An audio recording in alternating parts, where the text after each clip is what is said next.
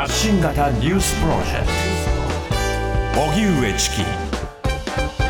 セッション。TBS ラジオキーステーションに生放送でお送りしている荻上チキセッション。パーソナリティの荻上チキです。南部ひろみです。ここからの放送となります各地元放送局でお聞きの皆さん、今夜もどうぞよろしくお願いいたします。お。願いします。では、ここで日替わりコメンテーターの登場。本日の担当、一般社団法人ノーユースノージャパン代表理事の農場桃子さんです。よろしくお願いしおます。願いしますお。願いしますえー農場さんは2019年に20代の投票率が80%を超えるデンマークに留学したことがきっかけとなって若者の政治参加を呼びかける団体ノーユースノージャパンを設立ポップで分かりやすい情報発信を掲げられインスタグラムなど SNS メディアでを中積極的に活用してして選挙への参加を訴え続けています。はい農場さんにとってこの年末ってどんな時期ですか？そうですね。でもやっぱり1年間を総括する時期かなというふうにあの思っていて、うん。それは特にあの今年去年くらいからですかね始まったんですけど、やっぱりあの 50s プロジェクトというもう一つのあの団体を始めて、はい。こっちはあの基本的にあのゲマンスリーサポーターっていう月額で寄付してくださってる方のまあ支えだったりとか、クラウドファンディングで支援してくださった方のあの支えでスタッフを雇って活動してるんです。なんでやっぱりあの年末にはまあ本当はね常に常にというところが望ましいんですけどなかなか活動が忙しい中で日々これだけ進みましたとかって、うん。あのお伝えするのってこう毎月送っているけどなかなか腰を据えてっていうのはできなくて、うん。それでまあ年末は一通りあのお世話になった方に連絡をしようっていうので、あの結構今お礼をつあの伝えるような、うんあの時間を過ごしていたりもしますね。その各団体って普段の、まあ、地の活動というか、はい。まあ、平常的なルーティンの活動、まあ、それだけでも大変なんだけどやっぱり当然サポーターの方々に報告会とか、あるいはそのオープンにしている NPO とかだと会計報告みたいなこともしなくてはいけないところがあるので、うん。いろいろちょっと世話しない時期が来たりしますよね。そうですね。まさにそういう時期がまあ12月だったりあとはね、うん。3月だったりするのかなというふうに思うんですけど、うん。ただ結構お礼を伝える中でそれこそあどれだけ今年統一地方選挙もあったので女性議員増えたのかなっていうところで自分もう一回計算し直してみると、はい。まだちょっと町議の方あの町の選挙の方出てないので市と区だけなんですけどやっぱり20代30代の議員でいうとあの女性比率が2019、えっと、2015年の時は15%だったのが、うん。今年はもう24%になっていて、うん。もう次のせん4年後の選挙だったら3割超えるんじゃないかなっていうくらい、うんうん。こう伸びてるのをああの、まあ、こうちょっとねどれだけ数値で伸びてますよっていうのもお伝えしたくて、はい。改めて計算してみたら実際こう数字に出てきて、うんうん。あなんか私たちがやってることって当たり前だけどやっぱり意味あるじゃんっていうところで、うんなんかこう感謝を伝えながらでそしていつもありがとうって向こうからも言ってもらえて、うんはい。なんかあ来年も頑張っていこうっていうのが今エネルギーが溜まっている感じでもありますね。手応えの共有っていうのはすごく大事ですよね。やっぱ応援してくださってる方にも、うんあ自分のあの月1,000円払っていることがこうやって社会を前進することにつながってるんだって伝わると、うんまたじゃあ他の団体を応援しようかなとか、はいね、他の運動にも参加してみようかなとかになるかなと思って、うんうんそうなったらいいなと思って過ごしてます。うん浸透していってるっていうね。そうね。またあの様々な SNS などを通じて、まあ、例えばフォローしてくださる方とかあと再生してくださる方とか、うんうん大事な告知をした時に、うん。そのリツイートやシェアなどをしてくれる方とりわけ例えば困窮者支援とか年末はこういったものになってますとかいざという時はここにありますよっていう情報のありかみたいなものを広げてくれるっていうのもすごく助かりますよね。本当にそうですね。あのやっぱりそういうなんかこう大きなあのそれこそ今資金パーティーとかで問題になっているような組織ではないけれども、うん。でもこう見えないネットワークっていうのがうん。本当になんかこう資源だしやっぱりそういう力でちゃんと立ち向かえるものってあるよねというふうに思いますね。そうですね。本当ですね。ラジオもね、リスナーの皆さんが聞いて、その情報を発信してくださったり、いろんなこう広がり方があるから。口々にこう伝わっていくっていう。ね知らない情報を教えてくれたりね、うん。あそこで出てましたセよって。ッションでこう言ってたよよとかって言ってね、うん。身近な人と話してくださったりとか。で。もあの今寄付の話もありましたけれども、多分数百円とか千円とかの寄付で支えられてって話があった時に、パーティー券2万円って高いよね。いや本当に高いです、ね、改めてだけど買える人限られるよねってあのニュースをお伝えしながらいつも思ってる。しかもそれはあの同じ企業の人が会社員複数分けてとかうんまた別のその企業の別のパーティーならリセットされるとか、考えるとなんか桁が狂いますねなんか感覚が。感覚がねうん本当に狂いますよね。ねえそうなんか人を一人雇うって本当に大変だから分かるような気もするけど、うん。でもその人たちの声だけが聞かれる政治って本当に一般の市民のことを全て置いていく政治だなというふうにも思いますようね。ん。んおそのお金払える人だけっていうか、ね。そのうん。払ったから言いたくなるっていう気持ちもわからなくもないというか、うん。これだけ払ったんだから、この自分たちの主張をっていう気持ちになるっていうこともわからなくもないというか。そうですね。だから基本的にこの民主主義というのは投票民主主義で、まあ一人一票、うん。で、これは資本民主主義ではなくて、資本家がお金に、まあつ、なんだろう、こう、明かせて、物を言わせて物を言わせて、何か政治をうんぬんっていうものではないという前提なんだけど、まあなかなかその矛盾がということですよね。今日もいろいろニュースがありますので、はでは農場桃子さんと一緒に振り返っていきたいと思います。自民党安倍派の政治資金パーティーをめぐる事件で萩生田前政調会長が東京地検特捜部から任意の事情聴取を受けていたことが分かりました。特捜部は今後事務総長を務めた経験がある西村前経済産業大臣への聴取も検討している模様です。今日午前名古屋市内のカラオケ店で20代の女性が刺されて死亡しました。刺したとみられる男性は殺人未遂容疑で現行犯逮捕されていて男性の関係先からは別の30代の女性が死亡しているのが見つかっています。逮捕されたのは曽我春樹容疑者25歳で死亡した女性2人との関係は分かっておらず警察が犯行に至った経緯を調べています。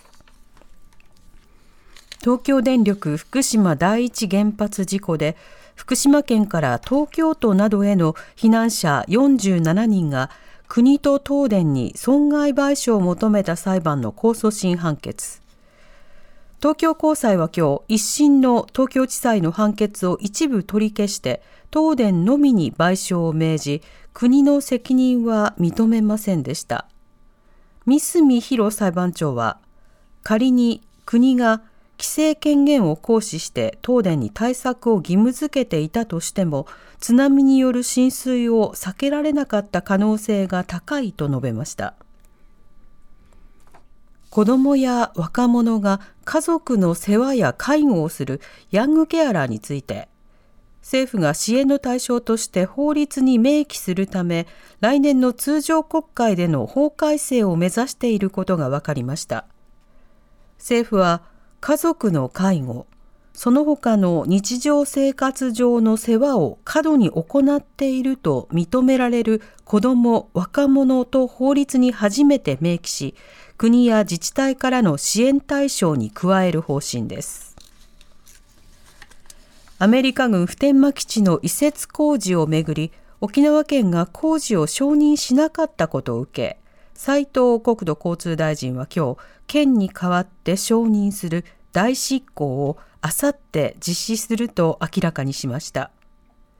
普天間基地の移設先とされる名護市辺野古沖での軟弱地盤の改良工事をめぐっては福岡高裁那覇支部が沖縄県に対し昨日までに工事を承認するよう命じていましたが県は承認しませんでした。おしまいに地元メディアによりますとイスラエルのネタニヤフ首相は25日与党の会合でパレスチナ自治区ガザでのハマス掃討作戦を今後数日のうちに強化すると述べ長期戦になると説明しました。一方ガザ保健当局は25日10月の戦闘開始以降ガザ側の死者が2万674人になったと発表。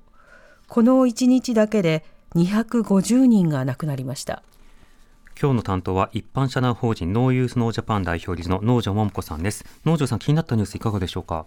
そうですね。まず沖縄のうん。ニュースが入っていましたけど、もうこの地方自治って何なのだろうかというふうに、まあ、思ってしまうようなあの、まあ、そういう、まあ、結果でもあり、うん。そしてなんかこう私は普段東京で暮らしているのであのこういうこの問題に対して、まあ、沈黙していたりとか加担している一部でもあるなというふうに思うんですよね。でもなんかこの現地の人たちが、まあ、投票もして、はい、で知事も選んで住民投票もしてってやってきたのに、うん、もうそれをもう全て無視するようなで力によってってこうあの、まあ、押さえつけてもう大執行という形でやっていくっていうのはこれなんか未来の沖縄に生まれて育っていく子どもたちにも顔向けができないですし今生きている人たちの思いっていうものも本当に無視しているものであの苦しいニュースでこれをなんか黙っていてはいけない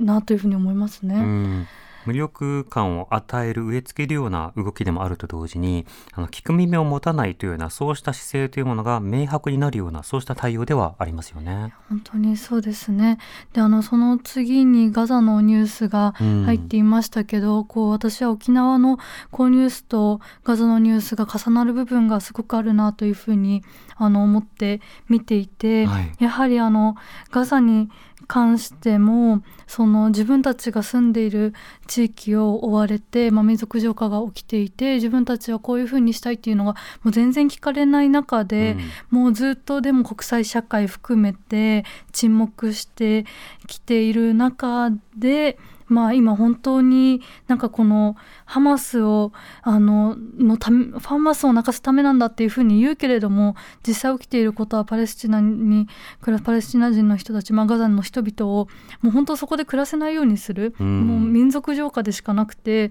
そのなんかこう動きをみんなね東京にいる私たちも沖縄のことを見ているしあの日本に暮らす私もあのガザのことこうやって起きてるって見ているのに止まらないっていうところであなんかこううん、権力を持っていたりとか、まあ、その圧倒的な力を持っている国日本でいう国だったりとかイスラエルっていうのを誰も止められないっていう状況にある。でそれが都合がいい人たちがいるっていうところがあの本当重なって見えるそのすごく植民地主義の問題だなというふうに思いますね、うん、自治区っていうふうに言いますけれども、うん、実際にやっぱり二国家共存というものを目指すべきにもかかわらず、うん、まず自治区ということにされしかしその自治区というようなその言葉というものがものすごく軽んじられている現状がある。要はその自治なんて今現状ないと同時同様なわけですよね。うん、あの大大きく覆われていて壁で覆われていてなおかつ物資なども滞っておりもともと戦闘があの激化する前から、うん、物資インフラなどがとても脆弱な状況であった。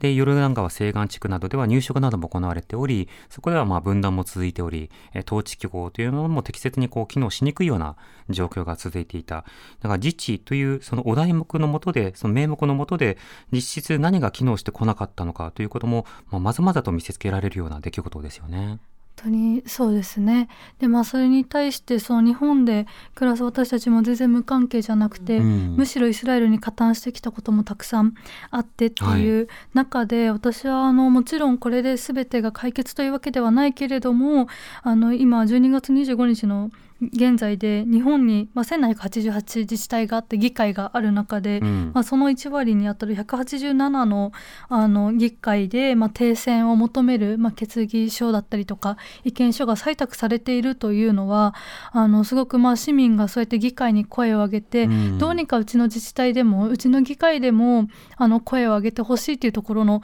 まあ、可視化なんかが、まあ、されてきているということなんじゃないかなというふうに思うんですよね。うん、なんであの私もそうですですし聞いてるリスナーの皆さんでも関心ある人いたら自分の住んでる自治体はなんかこのことについて議会で何か扱ったのかなとか、うん、もし扱ってなかったらあじゃあちょっと議員の連絡先探してあの他の自治体みたいに意見書あの出したいんですけどとかやってみるとか、はい、こうもちろん全てなんかこれ一つやればもう絶対解決の道ではないけれどもやっぱりここに黙ってらず一緒に戦っている人がいるよって見せていくことは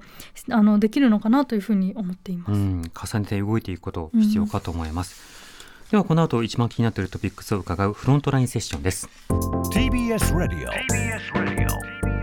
発信型ニュースプロジェクトセッション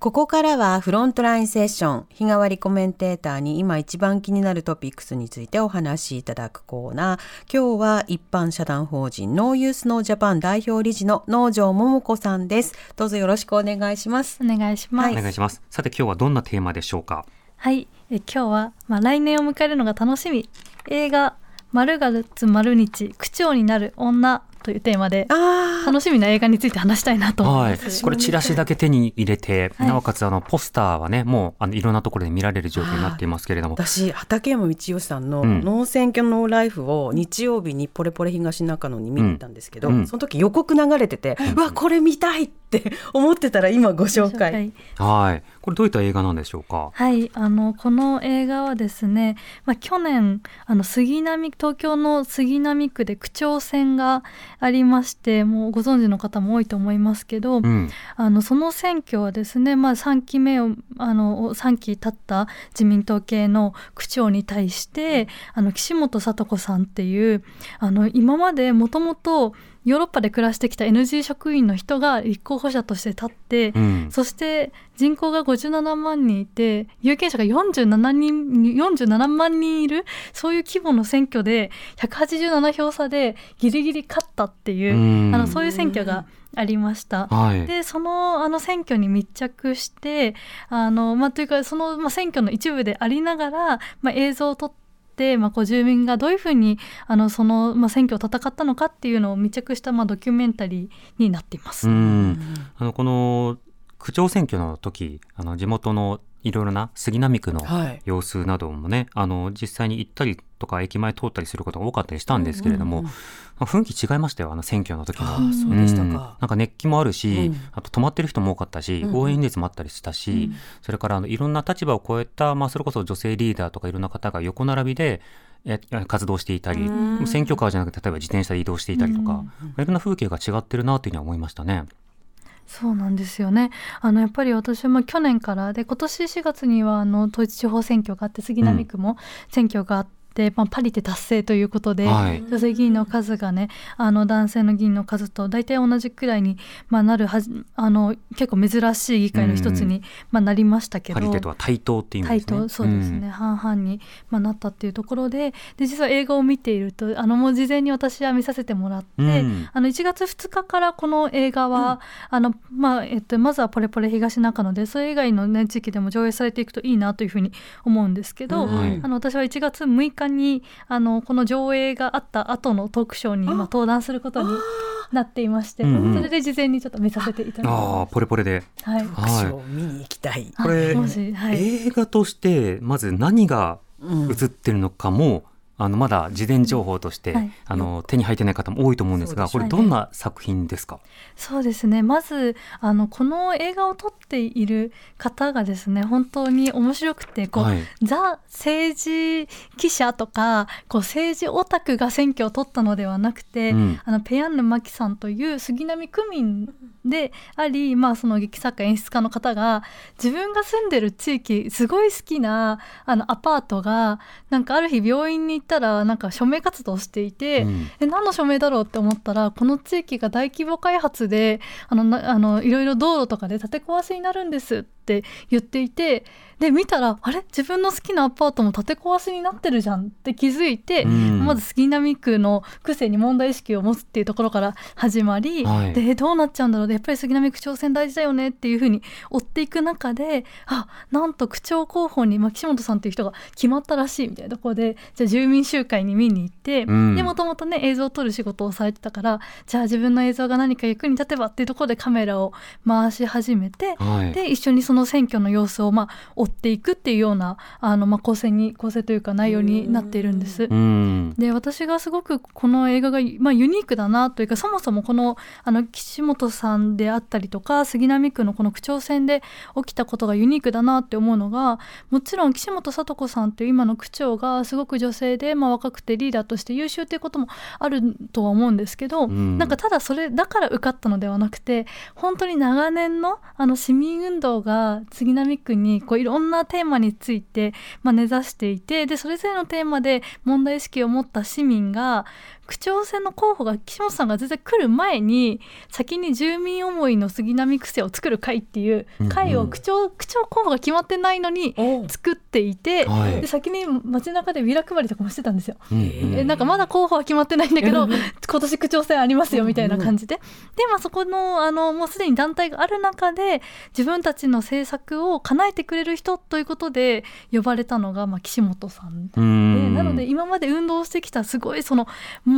地域に根ざしたこう市民運動をしてきた人たちとでヨーロッパで、まあ、その公共が大事っていうことで、まあ、シンクタンクの職員として活動してきた岸本さん。あのなんか似ている部分もあるけど結構見てきた景色も違くて、うん。そこのねなんかそれでも同じ選挙を戦わなきゃいけないっていうところで全然仲いい場面だけじゃなくてこれ映画で見せて大丈夫って思うくらい、結構なんかあの、まあ、対話といえばあれだけどバチってるよバチうなバチというか、うん。ここでちょっと出てました。出てました。うんハラハラして余計どうなるんだろうみたいってなそう。なんか途中で見てる中でえこれ区長候補降りちゃうんじゃないかなって心配になるんだけどいやでも今区長だから大丈夫って思いながら。ああそうオチを知ってるぞっていう。そうオチをね 知ってるんででもこんなにオチが分かってて面白い映画があるのかっていうくらいなんか一緒にあの見守れて、あなんか市民の力ってまだまだ可能性あるなっていうふうにあの思うようなね、そういう映画でした。選挙映画っていろいろありますけどやっぱ密着ものってなかなか撮れないですもんね。そうですね、うん。そもそも候補が勝つっていうふうにまあ思ったりとかこの人に期待できるって思うからこそ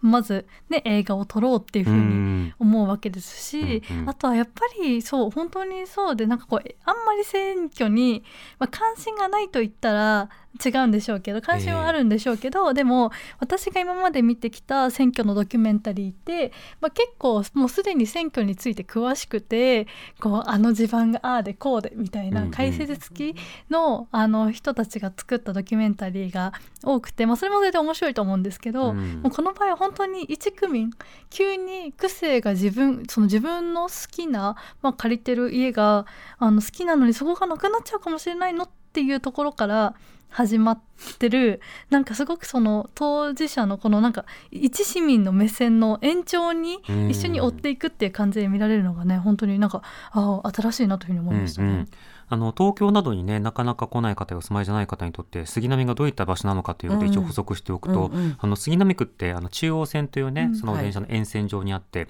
まあ、例えばその荻窪とか西荻窪阿佐ヶ谷高円寺などなどあのいろんなサブカルチャーの街でもあると同時に、うんいろんな飲み屋とか、うん。自由な風土というのが広がっていて、でその自由な風土が広がってるがゆえになんか住民も自由な感覚が好きなのかなと思う方もいらっしゃると思うんですけど結構長らく長らく保守系の、まあ、区議うん。区長っていうものが続いてきて、あの選挙の中でも例えば石原伸晃さんがずっとこう出ていたりとかいう格好で地盤でも自民党がとても強いような場所でもあったんですね。うんうんうん。で地域では当然ながら、まあ、あのリベラル系の区議さんも出てきてそれでいろんな区政を行ったりということあるんですけれどもやっぱり相当程度それでも保守系は強かったりしたんです。うんそれがこの岸本さんの登場やその後のいろんな選挙などにおいて次々と保守系の方が交代するで女性の議員さんも増えるっていうそんな動きがありましたよね。そうですね。まさにあの区長選の前には2021年の衆議院選挙で、はい。多分吉田晴美さんをちゃんと擁立できたこと。ああのそれはね吉田晴美さんが候補者としてそもそも決まっていたのに、